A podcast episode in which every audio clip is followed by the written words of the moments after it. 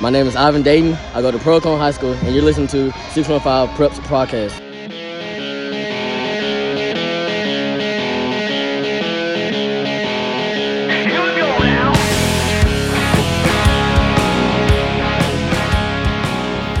And a pleasant hello to you wherever you may be. This is the 615 Preps Podcast. Uh, Chris Brooks alongside Scott Burton and Christian Kaposy. Fellas, say hello. What's up? Hey, We hit week number eight, and a lot of you are on a fall break, so a lot of you have no excuse for not listening to us at this point. You got long trips to the beach, Disney, You wherever can you, get are. you can get caught up. oh Yeah. yeah, go for a long walk. I mean, Can- Start with the season preview and got go. iTunes. It's worth your way in. Yeah. If you've got iTunes, you've got Spotify, you got Google Podcasts, wherever you might listen to, subscribe, like us, rate us, you know, listen to us. And then you can yell at us. Even if the family's not really interested in listening to ball, they're gonna fall asleep at some point. Just turn it on Turn it while they're on. sleeping That's and right. go with it. Absolutely. And hey, all you all you bro- uh, advertisers out there, we do actually have listeners, and we can you know we definitely are looking for uh, more advertisers. Yeah, yeah. So uh, Midstate Preps Plus at gmail.com is the email for that. You can find me at cbrookstn on Twitter. You can find Scott at At MPP Scott. and Christian. At CP Kaposy, that's K A P O S Y 18. Doesn't matter if there's a short schedule. We got a good show anyway for this week. Plenty to talk about. We've got some games from last week that we want to get into. A couple of big news items that we're really going to talk about, and then afterwards, who you got as usual. So, but first off, Christian, we're recording this on Monday. Happy birthday! Thank you. Yeah, happy Thank birthday. You. Appreciate What are you like, forty-one? It. Uh, yeah, minus 20. Okay, all right, good enough. Oh, Well- really? Twenty one. Yes. Uh-huh. wow. Yes. Congratulations. Hmm. Yeah, had a big day. Went and got my driver's license renewed. Huge day. Woo. Bed Bath and Beyond. Uh, yeah. Not sure if you're gonna have enough time. No, no. Some of you will get that reference. I hope you do. Anyway, we move on. Um, let's go back to week seven real quick. Scott, you're at, e- at Pearl-Cohn, East Nashville at Pearl-Cohn. Uh, Firebirds come away with a big defensive shutout. Oh yeah, it, it, it was a an electric atmosphere. I mean, every, uh, several uh, outlet, media outlets were there. Uh, it was the game in Nashville. Uh, it was a tough game all game. Pearl was missing uh, their starting quarterback Martino Owens, a wide receiver, and and Baron Brown and Cedric Watson, a slot back and cornerback. So they were going in already down some players, and neither team really could sustain a drive in the first half. They, the, uh, really, if drives, if, if first downs were made, a lot of them were on penalties. You know, uh, there wasn't too many extracurricular. There were a couple of late hits and things like that, but nothing malicious. Nothing. I think the referees did a good job of keeping, you know, everything between the hash marks there, or between the sidelines. Excuse me, and uh, so it was really, really interesting. Uh, the key to the second half was field position. One really good drive by by Pearl. They drive down the field. They get a punch in from Breedlove for two yards out. After that, East Nashville had a hard time getting out of their side of the field. Um, you know, they pinned them deep. Pearl pinned them deep and wouldn't let them up. The defense that we thought was in this game was going to be the defense was actually Pearl Cohn, their defense. But let me tell you something. There's somebody took that second half over. And that somebody was about five foot one, five foot two. And that's Ivan Dayton. This kid has the quicks. And he started to run. I think he ended up running for 120 yards, uh, uh, 126. He's 20 carries, 126, and a touchdown. He put the game away on a 20 yard run where he was actually going right, got hung up in the backfield, spun out of two, three tackles, and then darted around the left side and outran everybody in the end zone. This kid really had, he was the biggest player on the field for being 5152.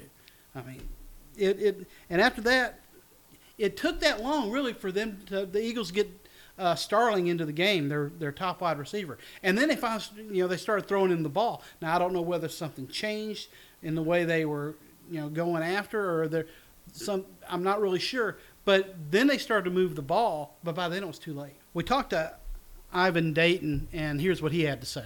Big region game, both come in undefeated. How did you prepare this week for this game? Um, at the beginning of the week, we had a lot of adversities. Um, a few of our star players they couldn't play for some reasons, and all we had to do was work together. We got got the job done, undefeated. Right, and after uh, you ca- it was tied nothing nothing at halftime, you guys went into the locker room. You had moved the ball a little bit, but it was really a, a defensive battle. What did what did y'all do at halftime to, to try to take control of the game? Um, we realized we had a slow start at the beginning of the first half, so during halftime, we realized that we needed to work together as a team, and we realized um, the flaws of each defense, and we just locked down and played ball. Awesome. Now, tell me about the, walk me through that uh, touchdown. You were almost down. You spun out of about two tackles. I thought you were going to leave your shirt out there. it, it was a great run. Tell me about that run. Um, it was all instincts. I, I, I really don't know what I'll be doing out there. It was all instincts. Well, it was a great, great run. I'll tell you what, um, great win. Enjoy this week's fall break for you guys, right? yes, sir. Okay, so rest up and uh, hey, good luck on the rest of the season. Thank you.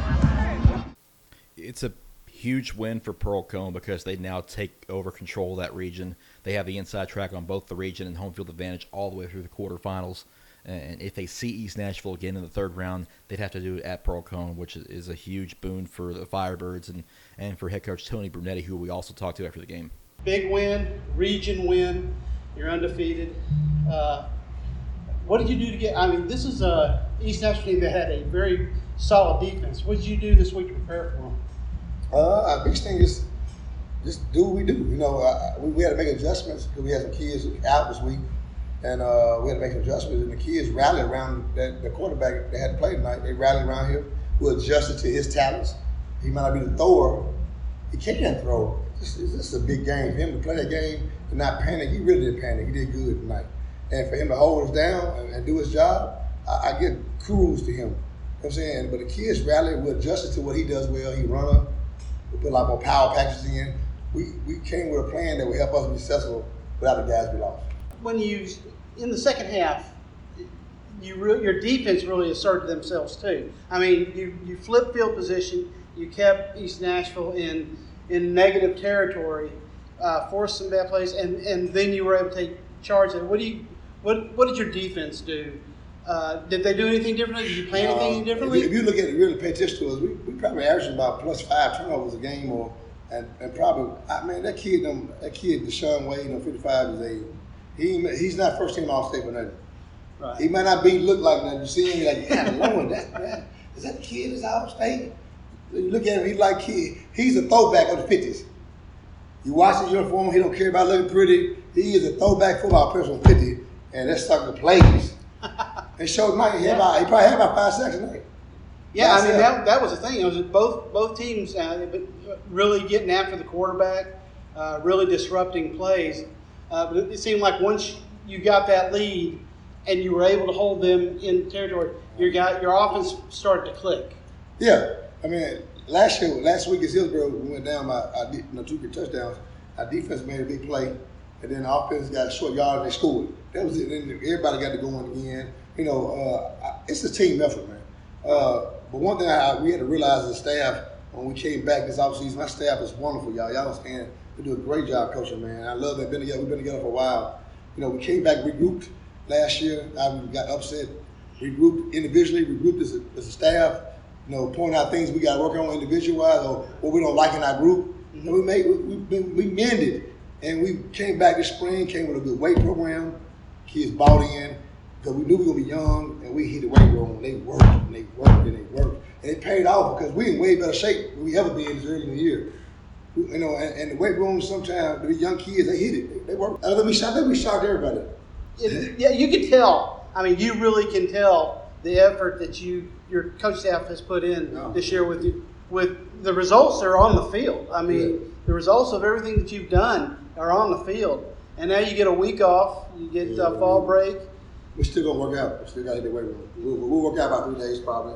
But we'll go from eight to eleven. About three days. It's work. And maybe- heal, heal our bodies. Heal our bodies. It ain't about really football. It's about healing our bodies. Right. Keeping our wing up. But also get them some time. They gotta take a break.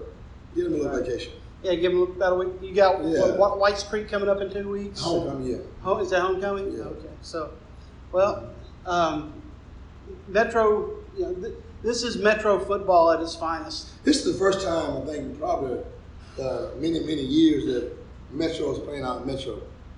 You know, for a long time, you know, we really couldn't find those games, but I, I, a lot of people reached out and said, "Let's go, let's play each other, let's see, let's bring it back home." So we all stopped playing each other this year. Uh. And I think it's it's really a good thing because I think it brings it. You know, it's a nice rivalry across town, but it brings people together too. Oh, we're gonna see. Look, we're gonna see. We're gonna see a team again in the playoffs. Yeah. Uh, don't don't don't sit there. They're a good team. Oh yeah. Yeah. You know what I'm saying? But we're gonna see them again in the playoffs. And, uh, and, uh, get ready. You'll see you'll see Stratford again in the playoffs. You see Giles County probably in the playoffs. You probably see White Smith. You don't know. You still got that, that division kind of crazy right now too. You know, us, us and probably Eastern too. You know, but East still got to play Stratford. Yeah. And that's a rival. That's a rival. They, you don't know. It can go any kind of way. Uh, This, this gives you kind of a leg up in in the uh, Nah, I in tell, the I'm region. tell, I'll tell you something. I don't take nobody like that. I, I got beat by Stratford in that game, Mm-hmm. and we and we took staff, kids, everybody. That falls on me. You know what I'm saying? That'll never happen. We'll never take anybody like it again. Mm-hmm. So the next one on the list, Brentwood goes to Independence and, and knocks off the Eagles twenty four seven. Classic Region Six Six A game. Two teams that put up a bunch of points and then they get together and it's twenty four to seven. Uh, every time a big region game happens here, it comes down to who's got the better defense, and the Bruins prove it. And they also have a really good quarterback to go along. Cade Granzow, just great numbers once again. Twenty for 30, 206 yards, a couple touchdowns, and also seventy seven rushing yards. Guy just gets it done, uh, just flat out. Let's mention there's a really cool clip of Granzow throwing a touchdown pass underhanded. Uh, Yeah. Charles Pulliam of the Williamson Herald had that video on, on social media. It was a really good shot, and ESPN Sports Center picked it up as well. So, Oh, did they? Yeah, they did. And I they- mean, it's, and that's one of the things too. Is just obviously, if you're a coach, you're thinking on the sideline, what is he doing? Until your teammate catches it and goes, "Oh, great play!" Yeah. But just a guy like that that makes plays. Something's happening. Put the ball in a little bit of a danger, I guess, when you flip it ten yards underhand. But and just guy guys make plays. And, and Oh. One of the one of those guys that you just he's hard to bring down. He, he's a bigger quarterback, and then you got him passing it, and then 77 rushing yards. It's just like I said all year long. One of those three prime time quarterbacks in that region, and you know what? Brentwood's on a really good track now uh, to have home playoff uh, for that region. I think the key play in this game was when it's seven to seven, two minutes left. Brentwood drives the length of field down to the two. I know you guys what you guys are going to say. Yeah, of course, I'm going to bring this up, but they drive down and they get down the two and they kick a field goal. So they go into the half up three. So and once again, you know, offense makes a really good play and special teams puts them up, and that's a big momentum change. It's huge for Brentwood because now they are a win over Franklin away from clinching that region title. They won't even have to worry about the last week to, to do that. So, you know, Independence has to beat Ravenwood, if I'm not mistaken, to get a home playoff game if they want one. that's correct. Yep. And those two will, will face off in week 11. So uh, that's going to be a big game in, in the last week of the regular season. Uh, next one, you know, I don't know if we saw this one coming or not. I don't think anybody did. CPA took out Lipscomb Academy 28 7. You know, for a team with only two wins, the Lions look pretty good. Uh, if you look at their opponents, their opponents' records thus far is like 34 and 12. Uh, their, you know, their defense had four interceptions. Uh, you know, their offense controlled the clock. They really took this game over and away from Lipscomb. and you talk about controlling the clock. That's what you had to do against Lipscomb. You see all the points that they put up in weeks prior. 247 of their 328 total yards were on the ground. You establish a ground game like that, you're not giving Lipscomb Academy many chances on offense. And for some reason, CPA and thankfully they do it. They just they play really well at region games. Yep. In the non-region games, they're, they're, they're playing really tough teams. And beginning of the year, like wow, this is it's hard to believe CPA's falling off like this. But now they're you said two wins. And you're like wow, they're, they're a really good team. Yeah. Well, Lipscomb didn't didn't help themselves either, with uh, you know 72 yards and penalties and turnovers and, and things like that. That might be a, an eye-opening one though for Lipscomb Academy. A, a good time to have it. Obviously, losing a region game is not good, but mid little midway through that season, the, the Mustangs haven't had really many things to, to correct, or they've been winning so many games, and that might be a good one for Coach Trent Dilfer to have something to say. All right, guys, look, we got a big one coming November first to close out the year on.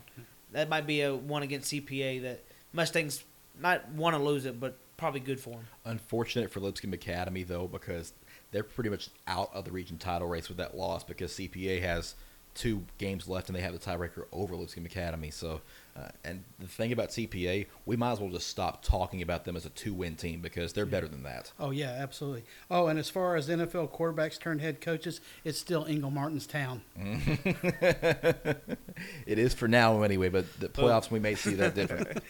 Yeah. They don't even have to have any pregame concert or anything. That's Another one that we kind of were split on last week was Page and Summit, and, and Page comes out of this one with a 24-14 win and looked pretty impressive doing it. Well, Summit had some bad luck early on. Their quarterback, Destin Wade, got hurt on the third Yeah. snap of the game. And that guy's a playmaker. I saw him this year. They had to move his brother Keaton at quarterback, and I just I, I highly doubt he's the same kind of athlete. He's much bigger. It was a lot of running for him the rest of the way. He ran for 173 yards and two touchdowns. But I think at that point the Spartans were just really limited on their passing game. And you know what? And Page takes advantage of it, limits Summit to 47 passing yards, and that defense clamps down once again. Page is giving up 15 points a game. So I, as much as we talk about Summit, Page is a, a really good team as well. well.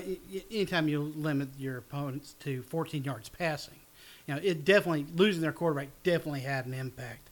Uh, you know, you know, if they, you know, it, it's still anybody's game with like eight minutes to go, really. So it's not like Summit didn't play well. They did, and they played a slowed down type of game.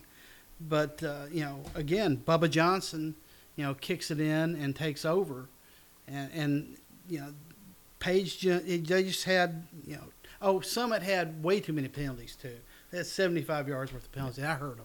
This was a one-score game until the final moments when Page kicked the field goal to put it away by 10. So, Right. you know, Summit had their chances to get this win. It doesn't kill them as far as the region title is concerned. It doesn't help them that they lost this game. But Page still has three region games to go, including Columbia, which will not be a cakewalk for them. And hopefully for Summit, they get Destin Wade, their quarterback, back because he's that's really the reason they've kind of changed that offense. They were mm-hmm. all wing T and stick to the run game. When you had a sophomore quarterback like that, that's why they, Coach Coleman opened that offense up, went to the spread. So they really need him back as soon as possible to keep doing what they were doing offensively. So let's go ahead and, and pick our player of the week. Uh, Scott, why don't you throw the first one out? I'm gonna throw the first one out. It's gonna be Alex Broom from Maplewood, 25 for 181 and three touchdowns rushing, plus an interception and eight tackles. Okay. I will put up Sean Casey from Franklin Road Academy, 10 carries, 183 yards, and two touchdowns. Also 12 of 14 passing for 145 yards and three more scores through the air. I'll go Guy Lipscomb, 271 yards rushing, 54 yards receiving. So that's 325 yards of his team's 508 total yards, uh, a rushing TD, and an interception. I'm going to take James Moore from Stratford. We've talked about this kid a couple of times. He's been close, hadn't gotten it yet. 12 carries, 239 yards, five total touchdowns. And I'll finish with uh, Kobe Ford, Trousdale County, eight carries, 140 yards, and three touchdowns, plus an interception, plus a blocked PAT in their win over East Robertson. My last one, big game on television last week. Jay Sean Parks from Beech, 271 rushing yards and four touchdowns, and a big win over Hillsboro. Christian, you've heard them. It's a lot of numbers there. There's It's a lot of numbers. a lot number salad going on there. Really liked Lipscomb at, to begin with, but then I, you threw out the was it Moore? James you- Moore from you- Stratford. He had some really good numbers. That, that was an all around. I, I think I like him for uh, this week's Player of the Week. Okay. Stratford's James Moore gets our Player of the Week honors. Thank you, Christian, for that. And uh, we will take a break. We'll be right back after this. You're listening to the 615 Preps Podcast. Hi, my name's Cade Granzow, and I play for Brentwood High School, and you're listening to the 615 Preps Podcast. Hey, just a reminder that Midstate Preps Plus is looking for you. We currently have openings for sponsors on both the Midstate Preps Plus website and the 615 Preps podcast. Contact us at midstateprepsplus at gmail.com for more details. let everyone know our thoughts go out to Rockvale uh, head coach Rick Rice and the severe injuries suffered by his son Austin in a horrible car crash last Tuesday. He and his family are certainly in our prayers. Uh, Well said, Scott. Uh, back here on the 615 Preps podcast, uh, this segment we got a couple of news items we want to kind of touch on. Obviously, Coach Rick Rice and his family are, are definitely one of those items, and um, hope for all the best for Coach Rice and his son and his family in this, this tough situation. Uh, want to touch on one huge story. Glencliff temporarily had shut down its football program for the remainder of the season last Tuesday. Turns out they wound up coming back in the day after. They intend to finish the season, but they're going to monitor their roster size from week to week. Guys, we mentioned earlier in the season about some teams possibly needing to drop down to eight man football because of roster sizes. I, I kind of think Glencliff fits that mold. This is a different, a difficult story to kind of talk about because there's so many different angles. There was the whole Glencliff not having enough players, and then all of a sudden Metro tries to come out and make a rule about oh you can't go to practice or whatever. That might be another discussion another time. It's it's tough for these national schools because the it's so diverse now the student population. You've got students that have never played football, mm-hmm. have no interest in football, or if they are now playing, you're teaching a brand new game to a very limited amount of, of players. So it's very difficult that because these schools are so populated, Metro's such a such a huge region for students.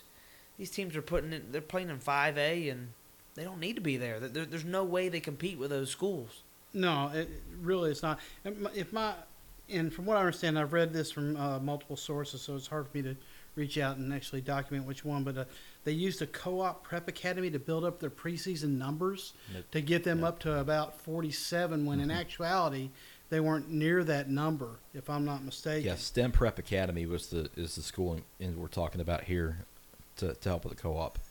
So, what was the intention of using that? Uh, were they expecting those? Are those players actually on the team It- now? Do it you, does not appear to be that way. It's a charter school that co-ops with Glencliff, so it's it remains to be seen if any of those players are still on the team.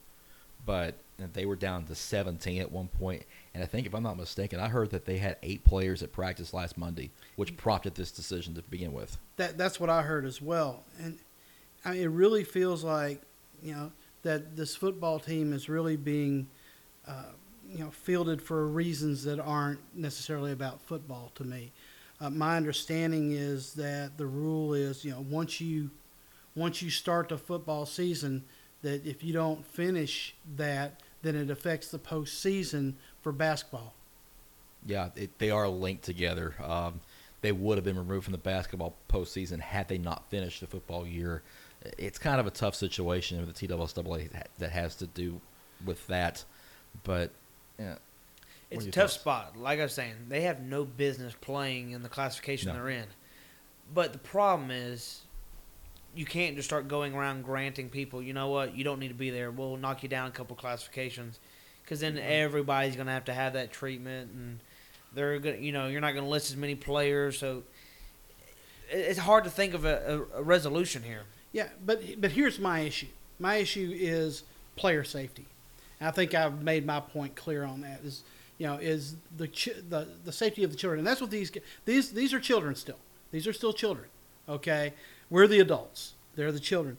What gets me is that you're holding students now hostage to a football program that it appears only eight people want to play by by threatening another sport with it.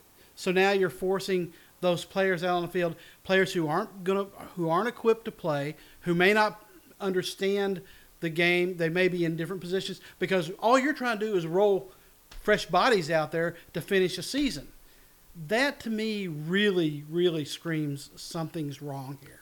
yeah, I I agree with that point. I also am okay with the TSSAA holding basketball as a chip in this situation because if you don't have some sort of punishment for not completing the season, then a lot more teams are going to play with that system and try to game it.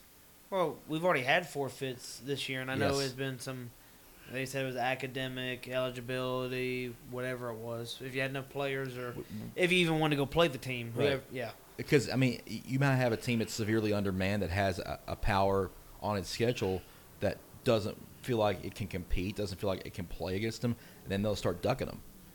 I'm not saying that they won't, but or they will, but it, I, I, I'm just saying. I, I, I get it. I, I do. I understand. It's a hard, you know, as Christian said, there, there's no easy solution here. But this here is where the grown-ups, the administration, has to have a realistic understanding of what they're what they're proposing at the beginning of the year. If they're having to fluff up their numbers in order to field a team, they know there's a problem already. And do you go? I, I'm, don't know what the lead time is. I don't know whether you have to give the TSSAA uh, a couple of years to notice or what, or whether you just can't start the season.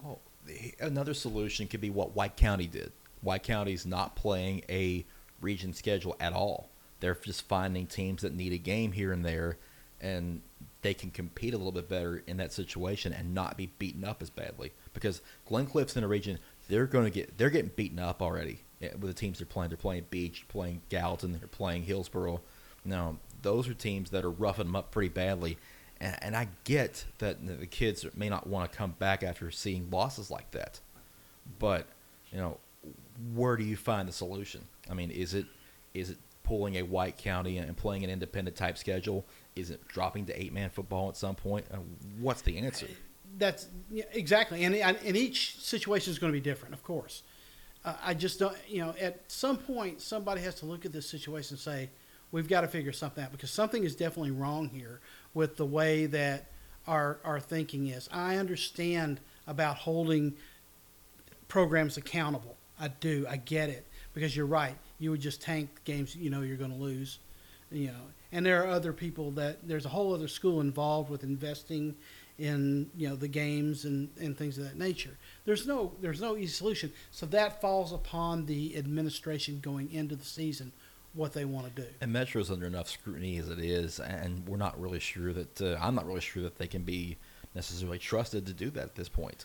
They may not be. And the thing, one thing is that this is the first one we heard of, and I think it might be the first of many to come. And you just look around the scores every Friday night; it, it's not pretty. Uh, even in six A, the three metro schools really struggling, struggling in uh, in Region Five, six A, Cane Ridge, the, the outlier there. But there's so many schools that I, I, I think you've got the numbers. I think a big thing is you're playing in these classifications where every Friday night you have little to no chance when you've got to go to Beech, you got to go to Gallatin, you got to go play Hillsboro. They, they just have they, they, they have no shot, no shot. And if, if you're a senior or if you're a player on that team, go wow, here here's another 50, 60 point loss. That, that's hard to go to practice every day knowing, hey, you got the one of the best teams in 5A and Beech coming up. Good luck. What's the reason to go to practice? You know, Right, but and and I don't want to and I don't want to think of this as solely as a metro problem because there are plenty of other schools in the suburbs and in the in the uh, rural areas that that do have these issues. And but this is exactly why we talked about eight man football. This is exactly why we talked about you know doing what was best for the for the kids. And it just seems to me like in this situation we seem to be failing them somehow. Yeah, we're going to keep talking about this because I believe personally that this is a byproduct of the TSSAA's overextending the number of classifications. They've gone way too far with the number of classes in this state for what it is, and and, and we'll touch on this probably. Actually, we'll touch on this next week. And, and I we touched on several different sides. Also feel for the, just the eight guys that were out there at practice. I mean, Yeah, those, are, those are the ones most committed at this Yes. point. And and and I agree. And if that's the case, then by all means, don't have a season and give and maybe co-op with another school Yep. or something that let those eight players go play where they can play and actually be competitive Right. and actually be protected. It's it's a tough story to even have to talk about, uh, and hopefully Glencliff can finish the season and not have to forfeit any games. That's the that's the ideal scenario here, and then they can reevaluate after the season's over. But like we said, it's a week to week thing at this point. Well, we're in week seven now, so hopefully they can maintain for the late, you know, for the last run here. Yeah. Eh, And the good thing is schools know what's coming with them too. yeah. So They can maybe plan for it. they can plan for it. Uh, maybe roll out, you know, roll their starters out for maybe the first quarter, second quarter, and then roll some. and there are options for coaches, like if they want to shorten the quarters or maybe keep a running clock continuously to to try to, to mitigate some of these some of these circumstances. Those are those are available options to coaches, and we'll see maybe what some of them decide to do later on. Yeah, the good news is that for the most part, coaches underst- are the ones who understand. For the most part, and I know you're going to get into something in a minute. Uh, they're the ones who understand what they're trying to do with the kids. Yeah. Well, we mentioned coaching. Another story coming out of last week was the suspension of Ravenwood head coach Matt Daniels and assistant coach assistant coach Ryan Fowler, also a former Tennessee Titan who who works for Daniels over at Ravenwood. Both those coaches have been suspended indefinitely for what Williamson County Schools is calling inappropriate participation at a practice. Now, the term is is kind of vague because first off, what's being reported that Paul PaulKuharski.com was the one who first broke this story that uh, Fowler actually put on shells and had contact with the player at practice and injured the player, and they were out several days of school because of it. Uh, apparently, this has not been the first time that they've done this. It's been kind of going on, and, and the kids are okay with it, but you know, the wrong person sees it and reports it. I'm still trying to understand how, if the player that was injured initiated contact, how they got a concussion. I mean, it's it's. I mean, yeah, you can run into a brick wall with your helmet and and and do that. And let's face it, this is a former Titan. It's just kind of interesting to see what the purpose of being out there was. When I and I tell you this, one way he gets a concussion when you run into a what I think he's 37 year old Yeah. NFL player. Yeah. Yeah. that's that's a problem. It's you're putting your players at jeopardy, and I, I believe the player was a sophomore, so obviously it's not like he's a he's a senior. He's been in the weight room that long at at Ravenwood. Look, I get it as a from both sides. You're giving your players an opportunity to, to go against a, a live action. You're not putting a blocking dummy out there. And I, I would think from player standpoint, it's kind of cool. Like, oh man, Oh, I'm, yeah. pra- I'm practicing with an ex NFL player. I tell you, when in uh, 1983, the Falcons, well, the whole NFL was on strike. The Atlanta Falcons came to our high school, and they worked out. Now they weren't permitted necessarily to play with us, and they didn't practice with us actually, but it was cool to be out there among your heroes and the uh, former. So as a kid, you know, you know, football player, you get excited about that. Yeah. there's there's just a boundary here though. I think you know, you you give a coach a, a helmet or whatever he had on, and going up against a, a, a you know he's probably a smaller guy whoever he's going up against. I think one for the school for the coach that's a liability. Yep. You you can't be just going under and look. There's practice drills all the time where coaches are holding pads and they're, Right. they're giving they're giving the the, the Oh, yeah. player a nice jolt or they're they're giving it back to him a little bit. Yeah. But but you can't go in a hole and duck your head and No. uh, he now look, we got to make sure we say this. He wasn't out to hurt the guy. No, no, no, no. he was he was no. there. He's just there for practice purposes. Right. Yeah, I mean, it, it, it was nothing uh, when I played to to get like you said the pad and then eat a little bit of dirt where the coach pushes Yeah. you down into Yeah. the, into the grass. Um, what gets me, and and here's a good question. You know, they're defining this as what kind of participation? Inappropriate participation. How do you define that? Well, that's the question. This is not a TSSAA violation. Right. Because coaches in other sports participate in practice, like in baseball or basketball, you go layup drills or whatever. yeah, Uh, set a pick. Right. And Yeah. you do instruction by actually actively participating in the practice. What happens the next time a coach is actually batting fungo and line drives a kid in the head? Right.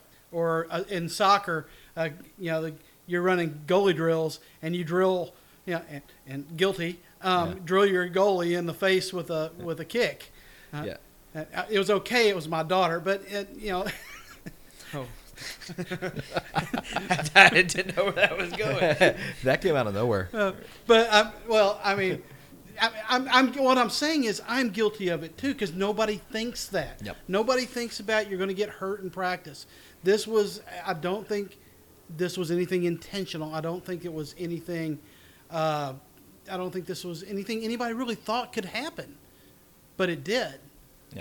Yeah. I think though, if, if you're Coach Daniels and that's your program, look, like you said, you, you're not imagining that happening, but you just have to just think on the other side of, man, if something does happen, And the thing that this this wasn't talked about. It was like two and a half weeks afterwards Right. that that it first came out. Oh, really? And, Yeah. you I, know I what? didn't. miss- I missed that. Yeah, Yeah, and this you know was what- before the Brentwood game. Yeah, and uh, from what I've what I've heard and read, like the student missed or missed several Right. weeks of school. Yeah. and Oh, that wow. that becomes a problem of not just missing practice. Yes. he wasn't even at school. Right. And so I, I think, and you know, for a program that we've already talked some stuff about what they've had going on with the Memphis thing and several other stories, it's just not a risk you can take. And as the as the head coach, you're in charge of everything. You're in charge Yeah. of you're in charge of your players, your assistants. I just I don't see how you can let your your guy go out there and possibly put your players in jeopardy. And we said it. That wasn't the intent, and that's not that's not the idea of oh they probably weren't thinking at the time this this could be really bad, but just just in case your your grown assistant coach injures a player, Mhm. just just not a good look. Whether there's a rule about it or not. Right. Right. And, and now it brings into question what happens with that coaching staff for the rest of the season if this investigation goes on for any length of time. You know, or going forward. I Yeah. mean, you know, th- th- there are other, you know, the future of this program, not not the school, but the The the coaching coaching, staff. staff. definitely is is in question right now. Mhm. Well, and look, they, they got the job done last week and won heavily over Dickson County. But coach was there, put in the game plan. You just wonder how long is the decision going to be made? Because look, I, I don't want to pile on Dickson County here, but you kind of give them a, a pass. With Ravenwood, you could have probably none of the coaches could have been on the sideline. and The guys would have gotten it together in time. I just I, I don't see how quickly a decision is going to be made here because this is this is a problem. This is a and especially with the kids' health. I think that's Yeah. where it all comes back to is one and even the score school board kind of said they didn't nobody told them. And and and this may be the one thing that that does, from a legal standpoint, kind of exonerate the coaching staff is that there was no rule for this. There was no. Yeah, we, we sit here and say, you know, it's common sense, but I had a teacher once tell me that good sense is never common. Right. and you know, there's no there's no rule that technically was broken no. other than the rule of you should not have done that. Yeah, from a state perspective, they're they're in the clear for now. Um, From a county-wide school system perspective, though, they're not, and that's that's where the problem comes for that coaching staff. It's whatever the county finds and decides they want to do with them. Right now, had had the TSSAA had, had they pushed for suspension here, I would have found a tremendous fault with that. Uh, just simply because if it's too dangerous to put an NFL player out there in practice against a high school kid, whether it be a senior, junior, or whatnot, and because you're talking about an overdeveloped player or a, a finely tuned athlete against a high school kid, then going back to, and this goes back to the Glen, Glencliff thing, then it's definitely too dangerous to have an eighth grade student out there playing against seniors, especially if they're playing against Oakland or any one of the Rutherford County schools or any of the any of the Division two schools.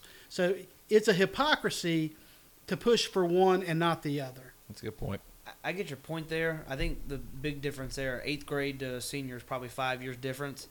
The senior to this coach is twenty years difference, and and and it, we bring back the whole idea if you played in the NFL, and you know NFL, you're pretty, Yeah. pretty good shape dude. Yeah, yeah, but uh, I- I've, I've seen some of the Oakland players. They're Oh, not yeah. far from it. yeah, but I mean, if, if you're a team that plays, if you're a team that plays eighth graders, I, you know, and, and we've already gotten to the point just this past one about Yep. teams got to have them. Some Sure. some teams rely on eighth graders to field a team. Oh, well, I know one that's got a quarterback that's an eighth grader Yeah. right now. But uh, I can just I can just tell you, standing next to Jack Jones at, on Oakland's field, I, I felt entirely small. Yeah. he, he was a big, big. He is Yeah. a big, big guy. Yeah. And I don't want to talk about too about how this lays out though for Ravenwood.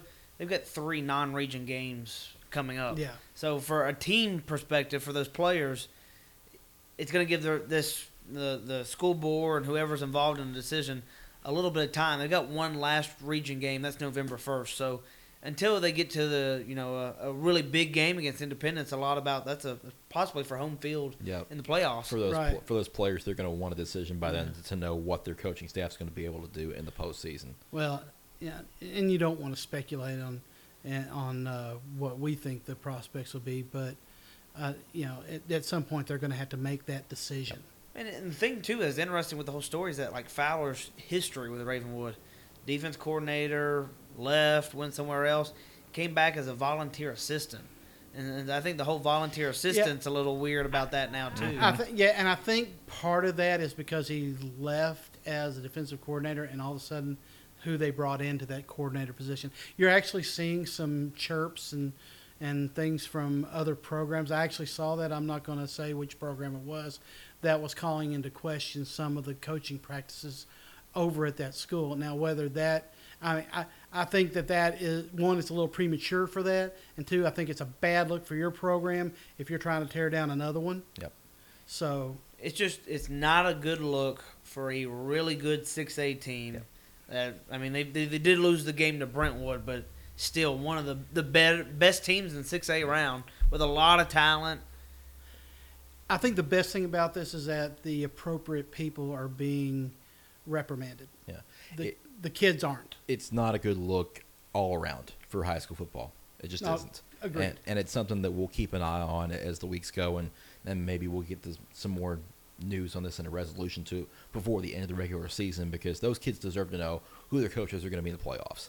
But uh, we are out of time for this segment. We got to take a break. So who you got is up next. This is the 615 Preps Podcast. We are the Macon County High Cheerleaders, and you're listening to the 615 Preps Podcast. Back here on the 615 Preps podcast, it is that time of the week again. Who you got? It's a shorter slate this week, but there's no shortage of actually good games on the schedule. So let's just dive right in. First up, Centennial at Page, Christian. You- Centennial, they had a heartbreaker last week. Lost double overtime to Franklin, 42-41. They went for two at the end, and that, that loss really hurts their playoff chances. This is a team now that they're on the back end uh, of that region. And you know what? Page coming off of a huge win against Summit. I really like Page's defense, I think their defense will be too much for the Cougars in this one. I'm going to go Page. Yeah, you know they've had a common opponent, Shelbyville, which Page won that game and Centennial lost. They also had Siegel, but they both came out on top.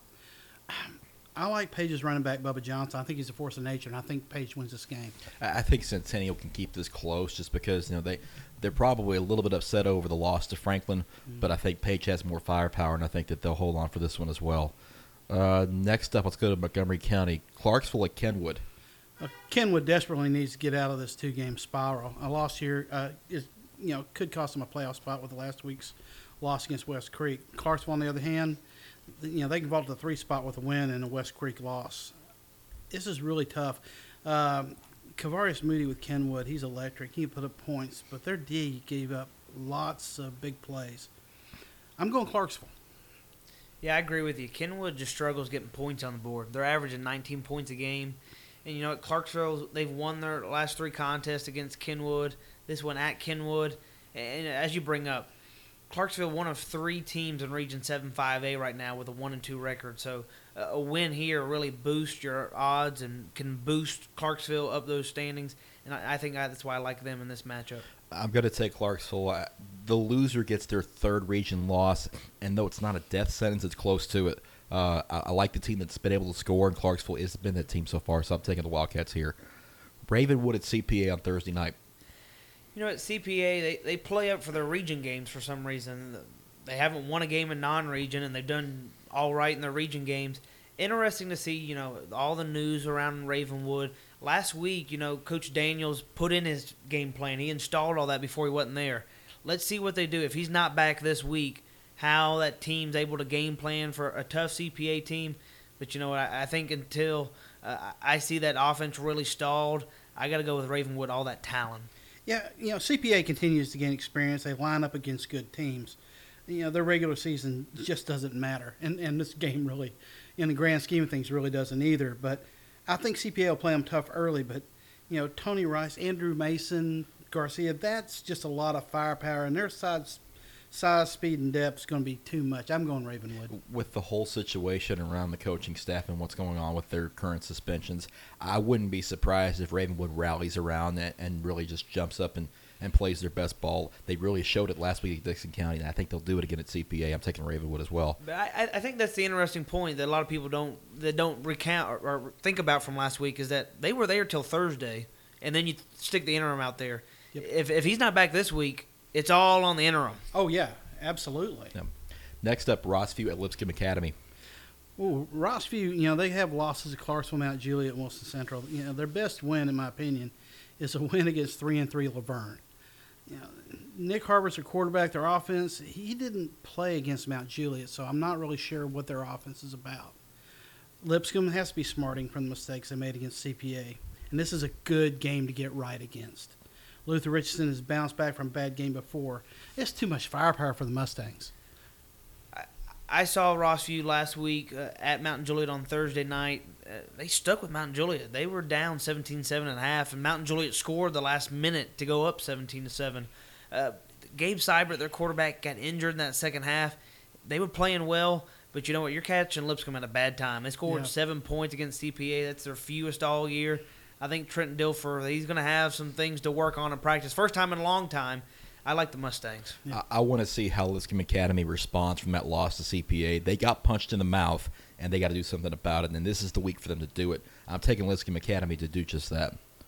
Let's go to uh, some Friday night games. Trousdale County at Portland. This is a rivalry that goes way back to the 90s and before that. These two teams that they have history together, but not recently. So this is going to be one of those games where you know it could be a real surprise. I think Portland might have the edge here, being at home and having the pow- firepower to hang with Trousdale County, but it's going to be close. I'm going to take Portland in this one. Oh wow. I disagree. Trousdale County has been a different team since they lost to Watertown. We talked about the five turnovers that game. Four games since uh, the Watertown loss. They've outscored opponents 176 to 12. Uh, They just haven't been even really contested by anybody. And Portland's defense, giving up about 31 points a game.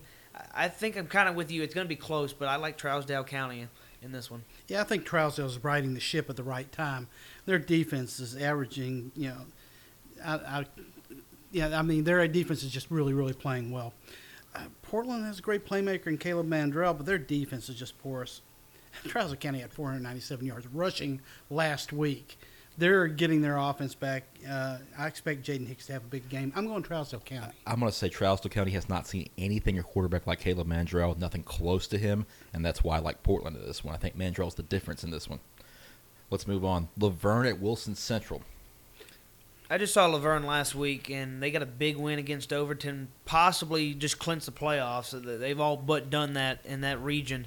And you know what? Wilson Central, they've got to get back on board. Started 4 0, last lost their last three, but there's a reason. They've only scored 26 points on offense, but when you're playing defenses like Mountain Juliet, Gallatin, Hendersonville, you're not going to score a lot of points. La Vergne, not the same kind of level as defense, and the Wildcats back at home. I'm going to go with Wilson Central because they got to get some things stirring here, or they're going to have to clean, or win some really big games down the end just to get to the playoffs. Yeah, I would love to argue with you, but I can't.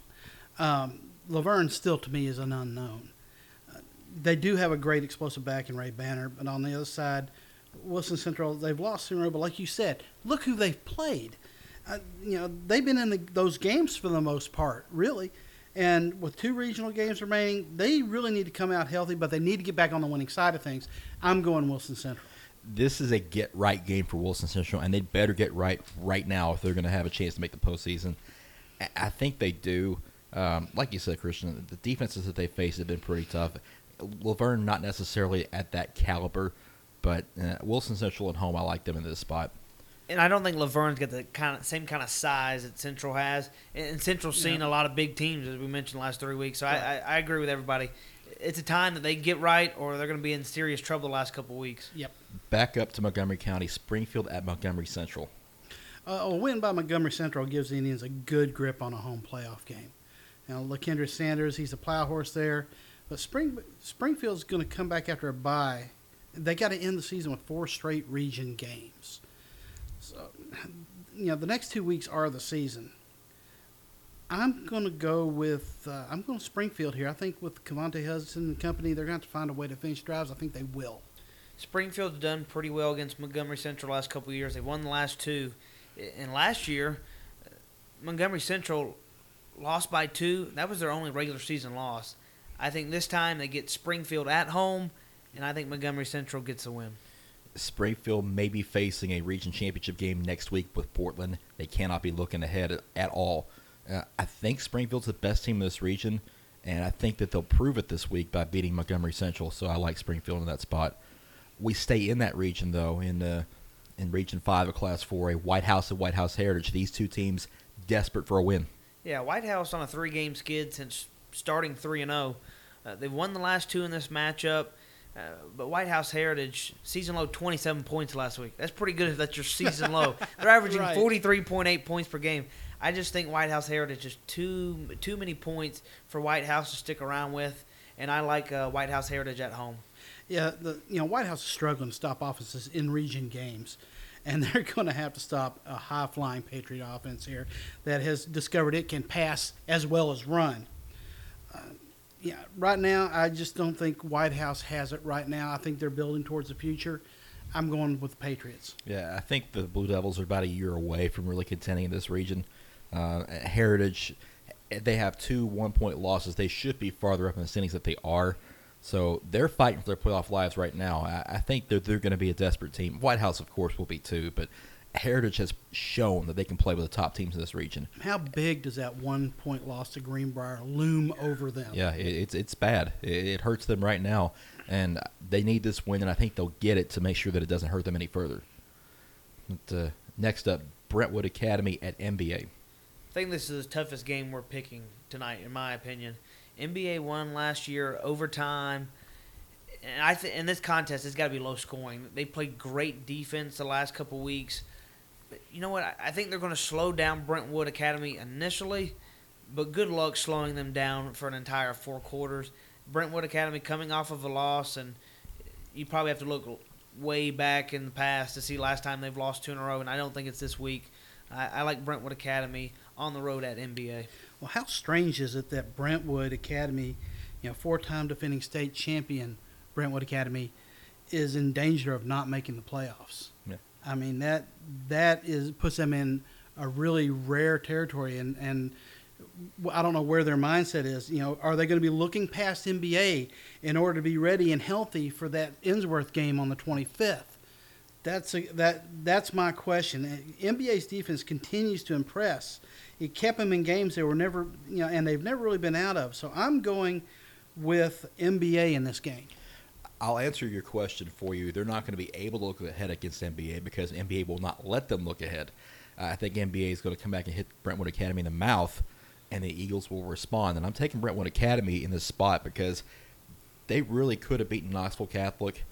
They've got to have a bounce back now before they really need to have the bounce back, if that makes any sense. Yeah. Brentwood Academy, for me, wins this game, and they start marching back toward the playoffs where they believe they belong. One more. FRA at BGA.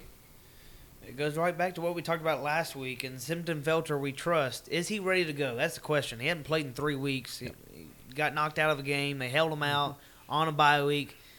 You did that so he gets healthy, all right, but he hadn't played. So you got to see him out on the field, knock the rust off. BGA, they won the last four in a row against FRA. FRA hadn't won since 2015.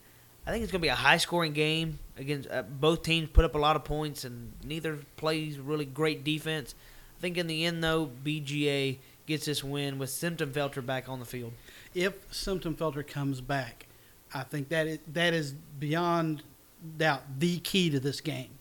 And I, I do agree it's going to be an aerial circus, just like you talked about. I think the team that runs is going to be the team that wins. And right now, I like BGA.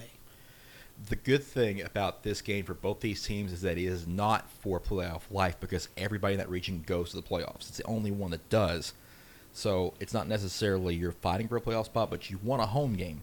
That's where this one really hinges. BGA wants a home game. They've played pretty well at home.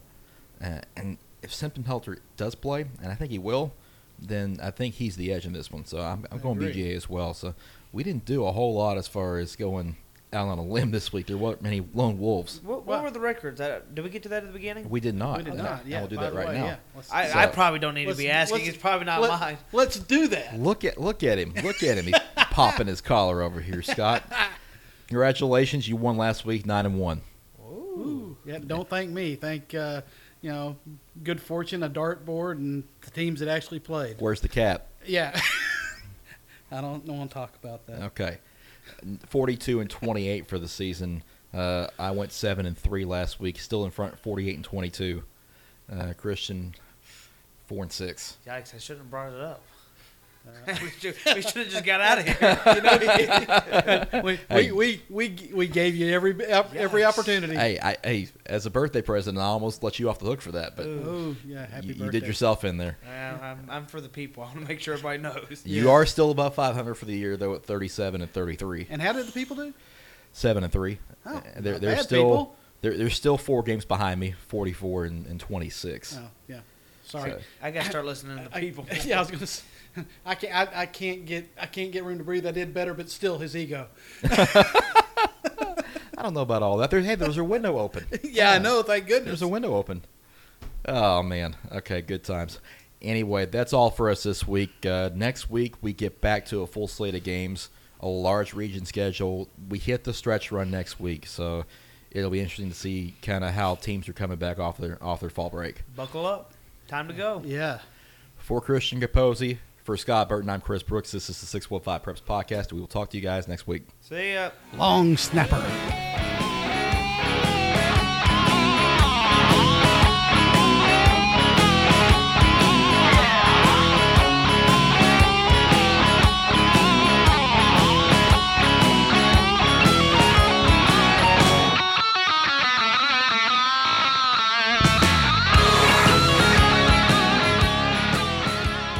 Six one five Preps Podcast is a production of B Squared Media LLC.